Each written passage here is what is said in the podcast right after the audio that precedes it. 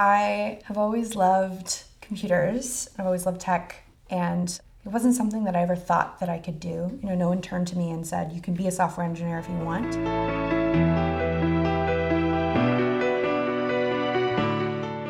Welcome to the Story Exchange, featuring the stories and strategies of entrepreneurial women around the world. I'm Colleen DeBaise. And I'm Sue Williams. Today, we're talking about women in tech. The numbers are pretty dismal. They are. Only about 3% of tech startups are founded by women. There are a lot of guys mm. in hmm. Silicon Valley. Which is exactly why we wanted to explore this issue. Absolutely. Today, we're going to share the stories of three different women who are bucking the trend and succeeding in the tech world. We produced video profiles of all three that you can watch on our site, thestoryexchange.org. Today, we're going to share snippets of those conversations. You're going to hear about some challenges that these entrepreneurs face, but you'll probably also be struck by the uniquely female perspectives that they bring to tech. All three are making products or providing services that the average guy just might not think of. Playdate Digital is a kids' entertainment and education company. StyleSeat is a platform for entrepreneurs in the beauty space. Cellscope is for a parent at home who thinks their kid may have an ear infection. They can take our device and put it in their kid's ear. When you have more women in tech, you have more innovation, different types of innovation, because they naturally have female customers in mind and they want to solve female pain points. Yeah, like like the breast pump for instance. Lots of women complain that there's not a good one on the market.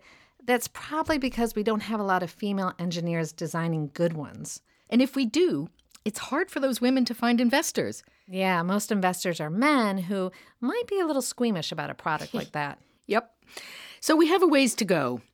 In today's show, we hope to raise awareness of the lack of women in tech. But at the same time, we also want to encourage women and girls to chase their startup dreams, particularly if they've got a new idea for technology that can improve the lives of other women.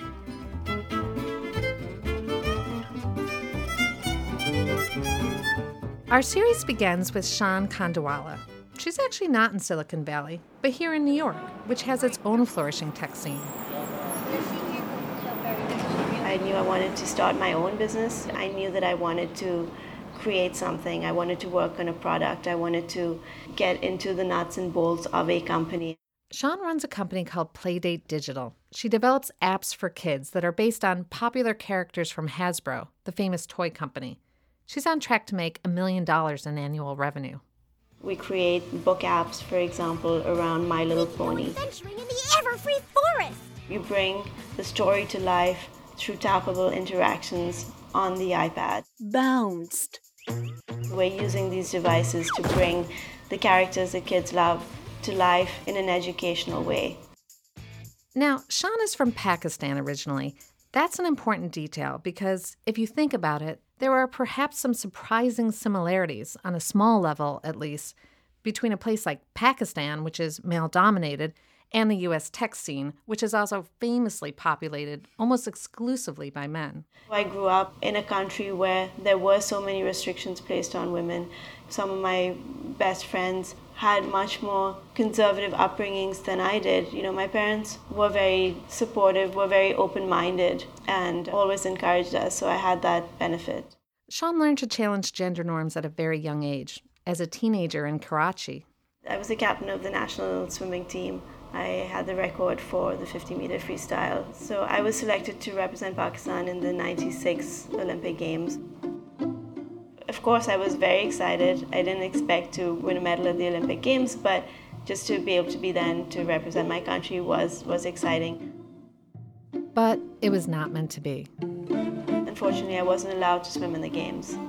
Because at the time, Pakistan didn't want a woman swimming in the Olympics. The fact that I would be swimming in a swimsuit in front of a male audience on a world scale wasn't in the cards at that time someone in the government basically withdrew my entry. Was it gut wrenching and was it disappointing? Of course it was. Shaan handled the disappointment by throwing all her energy into school. First, she went to Wellesley College in the States, and then Harvard Business School. She spent a few years working at Hasbro and also Nickelodeon. It was in 2012 that she decided to start Playdate Digital here in the heart of New York City. But once again, just like in Pakistan, she found herself standing out as a woman. There's an interesting stat about how less than 5% of VC funded companies are women founded. So there's definitely a dearth, especially in my space, I'd say there are more males than, than females. One study we found by Appcelerator, which is a mobile tech company, found that even though women purchase most apps, 96% of all mobile app developers are male, most between the ages of 20 and 29. Shaan stood out even further when, a short while after launching her startup, she became pregnant with her daughter. And that's when the tone of meetings with potential investors, partners, clients, most of them male, began to change. Many questioned her commitment. She got a lot of dismissive attitudes. That surprised her, as she comes from a long line of female entrepreneurs. So my grandmother is 94 years old, and you know she's an amazing woman. She got a degree in chemistry and geology, and she was the only woman in her department in India. She and my grandfather decided to start up uh, a business. Today, it's a third generation industrial chemical manufacturer. She was very much the driving force in the company. She still is to this day. Shaan relied on her experience crossing boundaries in Pakistan to deal with the questioning she got in New York's Silicon Alley. She would tell naysayers. My mother has always worked, and she worked in her family business. Business was has always been part of our blood. In the end, Shaan lost a potential partner, a fellow Harvard grad who she thought was going to manage Playdate Digital's business side. He didn't believe a woman could do both things be a mom and focus on a startup.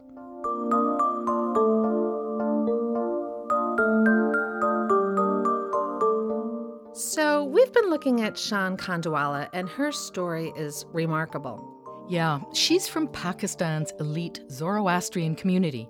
It's a very tiny community, but one where education is important, not just for men, but for women. Yeah, well, that explains how she got to Harvard.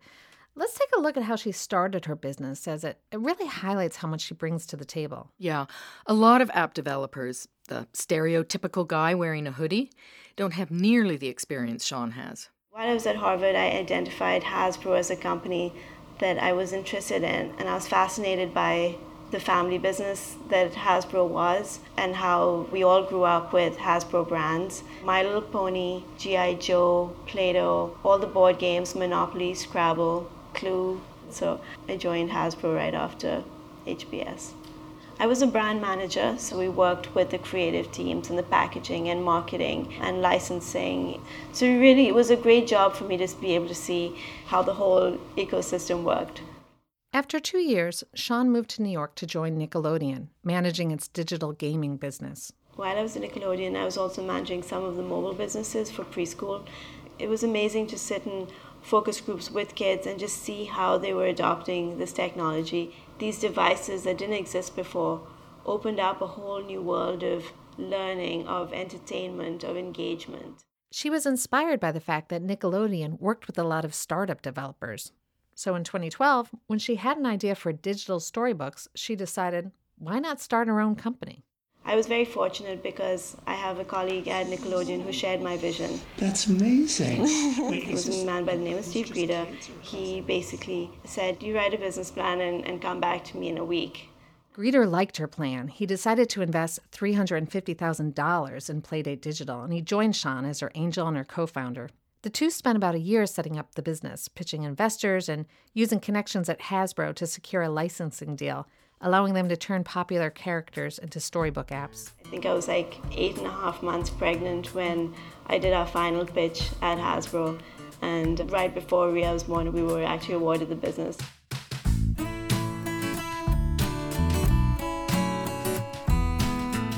What I think is interesting is that being a mom, far from being a disadvantage, probably gives Shaan a leg up on the competition. Yeah, exactly. She says the same thing. Let's listen. I mean, my daughter, who's one and a half years old, is able to fully navigate my devices.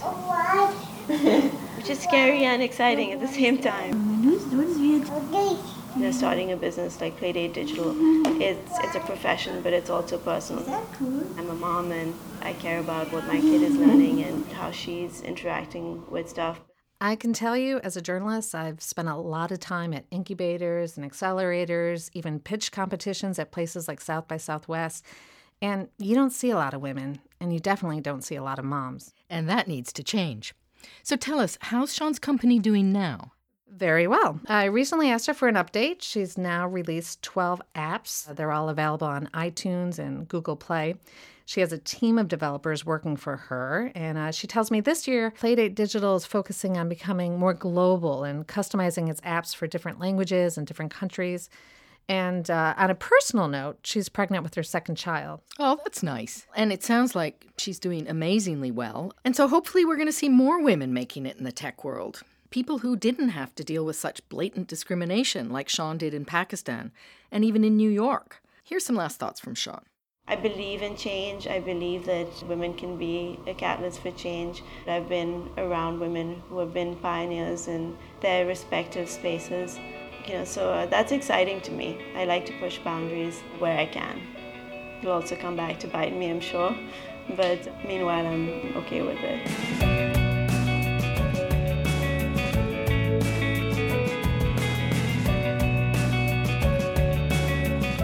We're back. The lack of women in tech has become part of the national conversation. A lot of people are talking about it. It's even made its way into comedy routines. Here's an excerpt from a performance by Ophira Eisenberg, who you may know as the host of NPR's Ask Me Another. I supported my volunteer comedy career um, by working in IT. I would go out to little offices, some of them were architecture firms or uh, hedge fund companies or advertising agencies and, and fix their computers. Everything was basically like, I can't get my mail. Uh, but because I would walk in, and because I guess I was IT pretty, I wore a little bit of makeup, I had a pair of sequins flats that I enjoyed wearing at the time. When I walked in and they saw me, everyone was very suspicious. They were like, uh, Are you sure you're the computer person? uh, especially the hedge fund companies. Those guys did not want, want me near their computer. Sometimes they would ask me if I was the girlfriend or wife of the computer tech that I guess I was coming there early because he forgot his lunch. Like, I don't know why that even makes sense that I was there. So she's keeping it light, but really, it's obvious she's dealt with the issues we're talking about. yeah, exactly. It's a funny, smart bit. So, meanwhile, let's keep talking about women in tech. Did you know the very first computer programmer was a woman? I did, Ada Lovelace. And she wrote instructions for the first computer program way back in the 1800s. Indeed. Even the Pentagon has named its programming language Ada after her. It was a good start for women in tech. Unfortunately, things went downhill. Yeah. In this segment, we're going to take a look at some of the reasons why, after such an auspicious start, we see so few women in tech and why, when there are women in tech, just as you heard Ophira recount, no one can believe it. Back in the 1970s, when computer science courses were first taught, there was actually pretty good representation of women at first. But then the numbers started to slide around 1984. One theory is that when the personal computer came on the market, which was right about that time, it was heavily marketed to a male audience. Yeah, exactly. So somehow computer science became a boy thing. Research shows that girls, even today, are subtly steered away from the male fields like math or science and encouraged to study more female fields like arts and humanities. And so by the time those girls go to college, they're far behind the boys, who've already learned much more about programming or coding, or even become whiz kid computer scientists. And so these young women, even if they have an interest in computer science, are treated differently by faculty. Most don't pursue it at the college level at all. So that gets us to Melody McCloskey, who is a young tech entrepreneur that we profiled in the San Francisco Bay Area. Building software, you have to be very precise and you have to really strive for excellent product to make your customer happy. Let me tell you a few things about Melody. She's raised $14 million in venture capital for StyleSeat, which is an online booking platform for beauty salon professionals. She founded the company along with Dan Levine, a developer, in 2011. It's grown quickly. Some 300,000 stylists now use it, and the company has hired about 30 employees. We want to completely transform this industry you know, we want to be just what LinkedIn is for the business industry. We want to be that for beauty professionals and for this space. And we're going to make a lot of moves to position ourselves to be incredibly valuable, to be as big as we possibly can. We like her confidence. But, and this is important, Melody's career in tech was almost derailed by, of all things, AP computer science, as in the advanced placement course she took in high school back in 2002 in suburban San Francisco. I have always loved computers. I've always loved tech. Most of my friends were software engineers growing up in middle school and in high school. I ended up taking a AP computer science course. I was really excited about it. I actually loved the curriculum in the class, but I was the only woman in the class and there was a lot of pressure. We asked Melody to tell us a little bit more about the pressure. There's a spotlight that was placed on me, and the teacher didn't know how to treat me, and the other boys were always crowding around and wanting to work with me and be my partner, and it was just too intense for me, especially when you're shy. It was a different dynamic than any of my other classes in biology or math or English or things like that. So, Melody eventually dropped the course. Her story really illustrates how, even today, not enough is done to make girls feel welcome in computer science. It's not like overt sexism necessarily, it's far more subtle than that. Keep in mind, we're talking about teenagers here, not adults who might be able to handle being different or standing out. I really wish that high schools today pushed um, math and science on women and made them feel comfortable. It sounds odd to say that, but I do think that if the environment was a little bit different, I would have continued the class. The good news is that Melody ultimately wound up pursuing a career in tech. Yeah, though it did take her a while to get there. First, she went to UC Davis, where a guidance counselor said, You're a girl, you have great social skills, you should try public relations. Boy, she really didn't get any encouragement. It's amazing. No, she definitely did not. So after college, she did try PR, but didn't really like it. Finally, she took a job managing online content for a television channel. It was a technical job, and she loved it. Here's what she said I was tasked with taking these television shows, figuring out how they're going to live on the internet. I had engineers.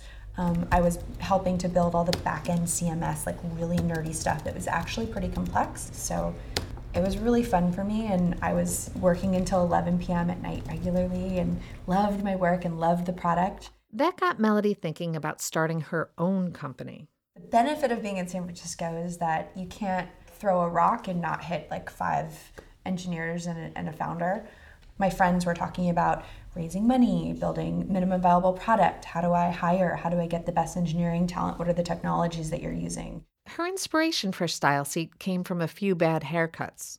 I got three haircuts in color in a row. So ultimately, I spent $1,000, and every time I just wasn't that happy with the results. And then I ended up going to someone who was amazing. And the difference in happiness from when's my next appointment, you know, with someone else to I feel like my best self, I feel confident. So I wanted to figure out a way where I could help more women feel that amazing feeling. Melody imagined a website where consumers could search for stylists, read reviews, and book appointments, something of a Yelp meets Open Table for hair salons and spas. She asked her old colleague and software engineer, Dan, to help. They said, I'd love for you to be my co founder. Here's the prototype. This is the vision. What do you think? And he said, Yes. And I was like, okay, well, but you're going to have to quit your job, and actually, I can't pay you. I have no money, and this is going to be really hard, and we'll probably have to bootstrap. And he said, yes. And I was like, well, maybe you should think about it a little bit. Like, we might need some investment from you to get this going. And he's like, yes, I already said yes. And with that, Style Seat was born. They worked in the time honored startup way. Dan and I were working seven days a week, did not take weekends off. We were working from 9 or 10 in the morning until 2 at night. We ended up bootstrapping for the first year and a half of the business. And that certainly wasn't because we didn't want to raise money, it was because raising money was a huge challenge for us. Now, raising venture capital is really difficult for any entrepreneur. But Melody faced a double problem. She was a woman in tech, and she was running a startup aimed at women. Yeah, let's listen. The vast majority of investors in the space are male. And so they see this woman come in with this lady app or this app that's really focused on female entrepreneurs and needs of you know, mostly women, and they just don't get it. And so much feedback initially was, I don't think women really want this or need this. Plus, about 20% of VCs in Silicon Valley are bald, so they don't think about problems that arise with hair. so, well, she's right about the hair, or lack of it. she is. But in terms of male investors not getting it, I've heard this from other female tech entrepreneurs. When Alexis Maybank of Gilt Groupe was pitching to VCs, they often told her, let me go home and ask my wife what she thinks of your concept. Gosh, well, it would be a lot easier if we had more female investors. Yeah, exactly. So, in Melody's case, she was lucky in that she had a friend, Garrett Camp, who's the co founder of Uber. He believed in her and gave her $10,000 in seed money to get started.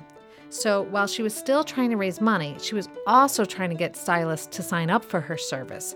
So she hosted parties where she would serve free champagne, which of course is always a draw, and show PowerPoint presentations on how to use StyleSeat. She was able to triple her user base in just a year doing that. And that got some high profile investors interested. Guy Oseary and Ashton Kutcher, who came in really early. The first second that I pitched it to them over the phone, they were like, yes, obviously this needs to exist. And then since then, we've brought on Sophia Bush as an investor. Guy Oseary is the manager of Madonna and U2, and Ashton Kutcher and Sophia Bush, of course, are actors. And to think this might not have happened because of her AP computer science experience. Yeah, exactly. So today there are more organizations helping girls and women make progress in tech. Girls Who Code, Astia, Springboard Enterprises, Melody believes from her own experience that groups like these are invaluable. Just having a community of women that were supportive of each other or just making it an issue would have been helpful. A lot of guys that I know early on were kind of pushed to do that. It was like all the cool kids are software developers. That's what it was in my high school, at least. But that wasn't necessarily the same for women. So I think the more we can help them feel comfortable and excited and thrilled and understand the opportunity around that, the better it is.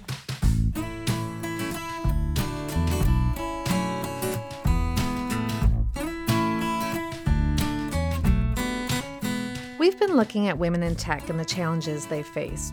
We're going to close today by looking at the promise and potential for innovation that arises when the female perspective is present. Sue, I know this topic is near and dear to your heart. It, it is. I wrote an op ed for Inc. magazine last year when LEGO released a revolutionary new toy, which were figurines of female scientists. It didn't surprise me that they were designed by a woman, Dr. Ellen Kooijman, a geochemist, who'd played with Lego sets as a child and noticed there weren't any figures that looked like her. And of course, we're talking about toys there, but as you noted in your op ed, when we start to look at innovation in all the STEM fields, particularly medicine, it becomes way more serious when women aren't part of the picture. Exactly. For instance, for years, medical research was done almost exclusively on men. And that sometimes led to alarming and even fatal outcomes. Women's bodies can react differently to medicine than men's. The sleeping drug Ambien is a well known example. The FDA now recommends that women take only half the dose because we don't metabolize it as fast.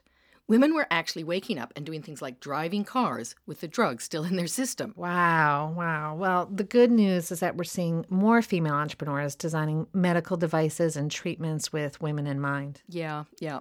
So we headed to San Francisco to speak with Amy Sheng, who's a Stanford educated mechanical engineer and co founder of a medical company called CellScope. And she's a mom. Listen to how that influenced her company's first product. I remember when my son had his first ear infection, taking a half day off of work, taking him into the doctor's office, you know, sitting in the waiting room, finally getting in. The doctor takes a quick millisecond peek inside my kid's ear and then tells me, Oh, yep, your kid has an ear infection. And I thought, wow, this could be addressed in such a better way. Amy and her co founder, Eric Douglas, came up with CellScope. CellScope is a smartphone enabled medical toolkit. A parent at home who thinks their kid may have an ear infection, all they need to do is, is take our device and attach it to their phone, put it in their kid's ear, and then using our app, they can very, very quickly capture a video and then it gets sent to either their doctor or another doctor for a remote review. Unlike many women, Amy was encouraged to pursue science when she was just a kid. I was always interested in math and science. A lot of it came from the home. Both of my parents studied physics and then they applied it in their career. My father made science really come alive for me. And uh, my mom would be invited to present her scientific papers at various conferences, and she would pull me out of school and we would go. After college, Amy worked for cutting edge biotech companies, helping develop an artificial heart and automated microscopes. In 2009, she heard about a project at Berkeley where bioengineers were building cell phone based microscopes for doing remote diagnoses for diseases like tuberculosis and malaria in developing countries. We were doing these pilots in Vietnam or Uganda, and it was really the tremendous response and feedback that we were getting from the field. I remember we were just having these discussions saying, how can we make an impact even closer to home? We really wanted to be able to get these products, you know, out of the lab and into the real world. With the support of Berkeley, Amy and her co founder Eric launched CellScope for US consumers in 2011. They started with the smartphone otoscope as their first product. Ear infections are such a huge pain point for so many families. There's around 20 million ear infection related visits in the US alone each year. We'd go out and talk to doctors, talk to parents, get their feedback on, on the device, and so we were constantly tweaking it and making improvements. So it'll be better on the new one. Yep, that feels pretty good though. Yeah, it's a lot better than like We would do a lot of ear exams on each other. I think we probably have image to our ears the most of anybody.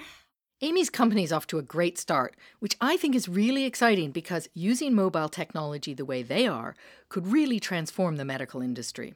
To date, they've raised $5.6 million for CellScope and signed up 800 doctors to use it. The next challenge will be getting parents to sign up for it.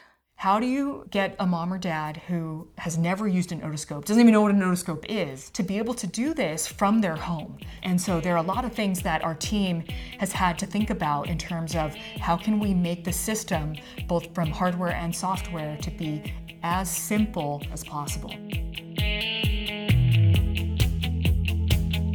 Amy's story is great. It really demonstrates how a woman's life experience, especially as a mom, can influence innovation. Exactly. It's not like a dad couldn't do this, but women by and large are still the primary caretakers of their families. They're the ones who know firsthand where there's gaps in the marketplace for certain products or devices. Here's some last thoughts from Amy about that.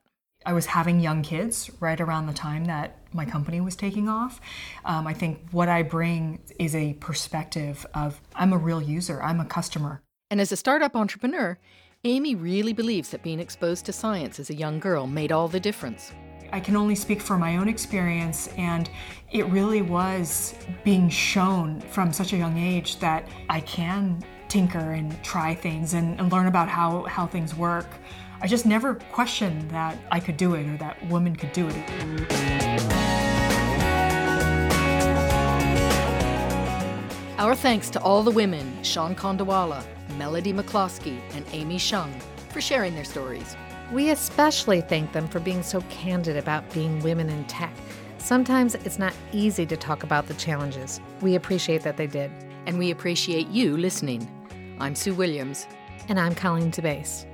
Join us next time to hear more stories about innovative and inspirational women doing things you'd never dream of. Or maybe you would. This has been The Story Exchange. If you like what you've heard, visit our website at thestoryexchange.org, where you'll find news, videos, and tips for women entrepreneurs.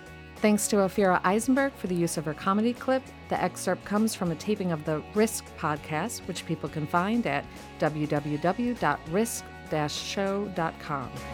Editing help provided by Nusha Balian. Production coordinator is Michelle Ciata. Interview recorded by Sam Shin. Executive producers are Sue Williams and Victoria Wong.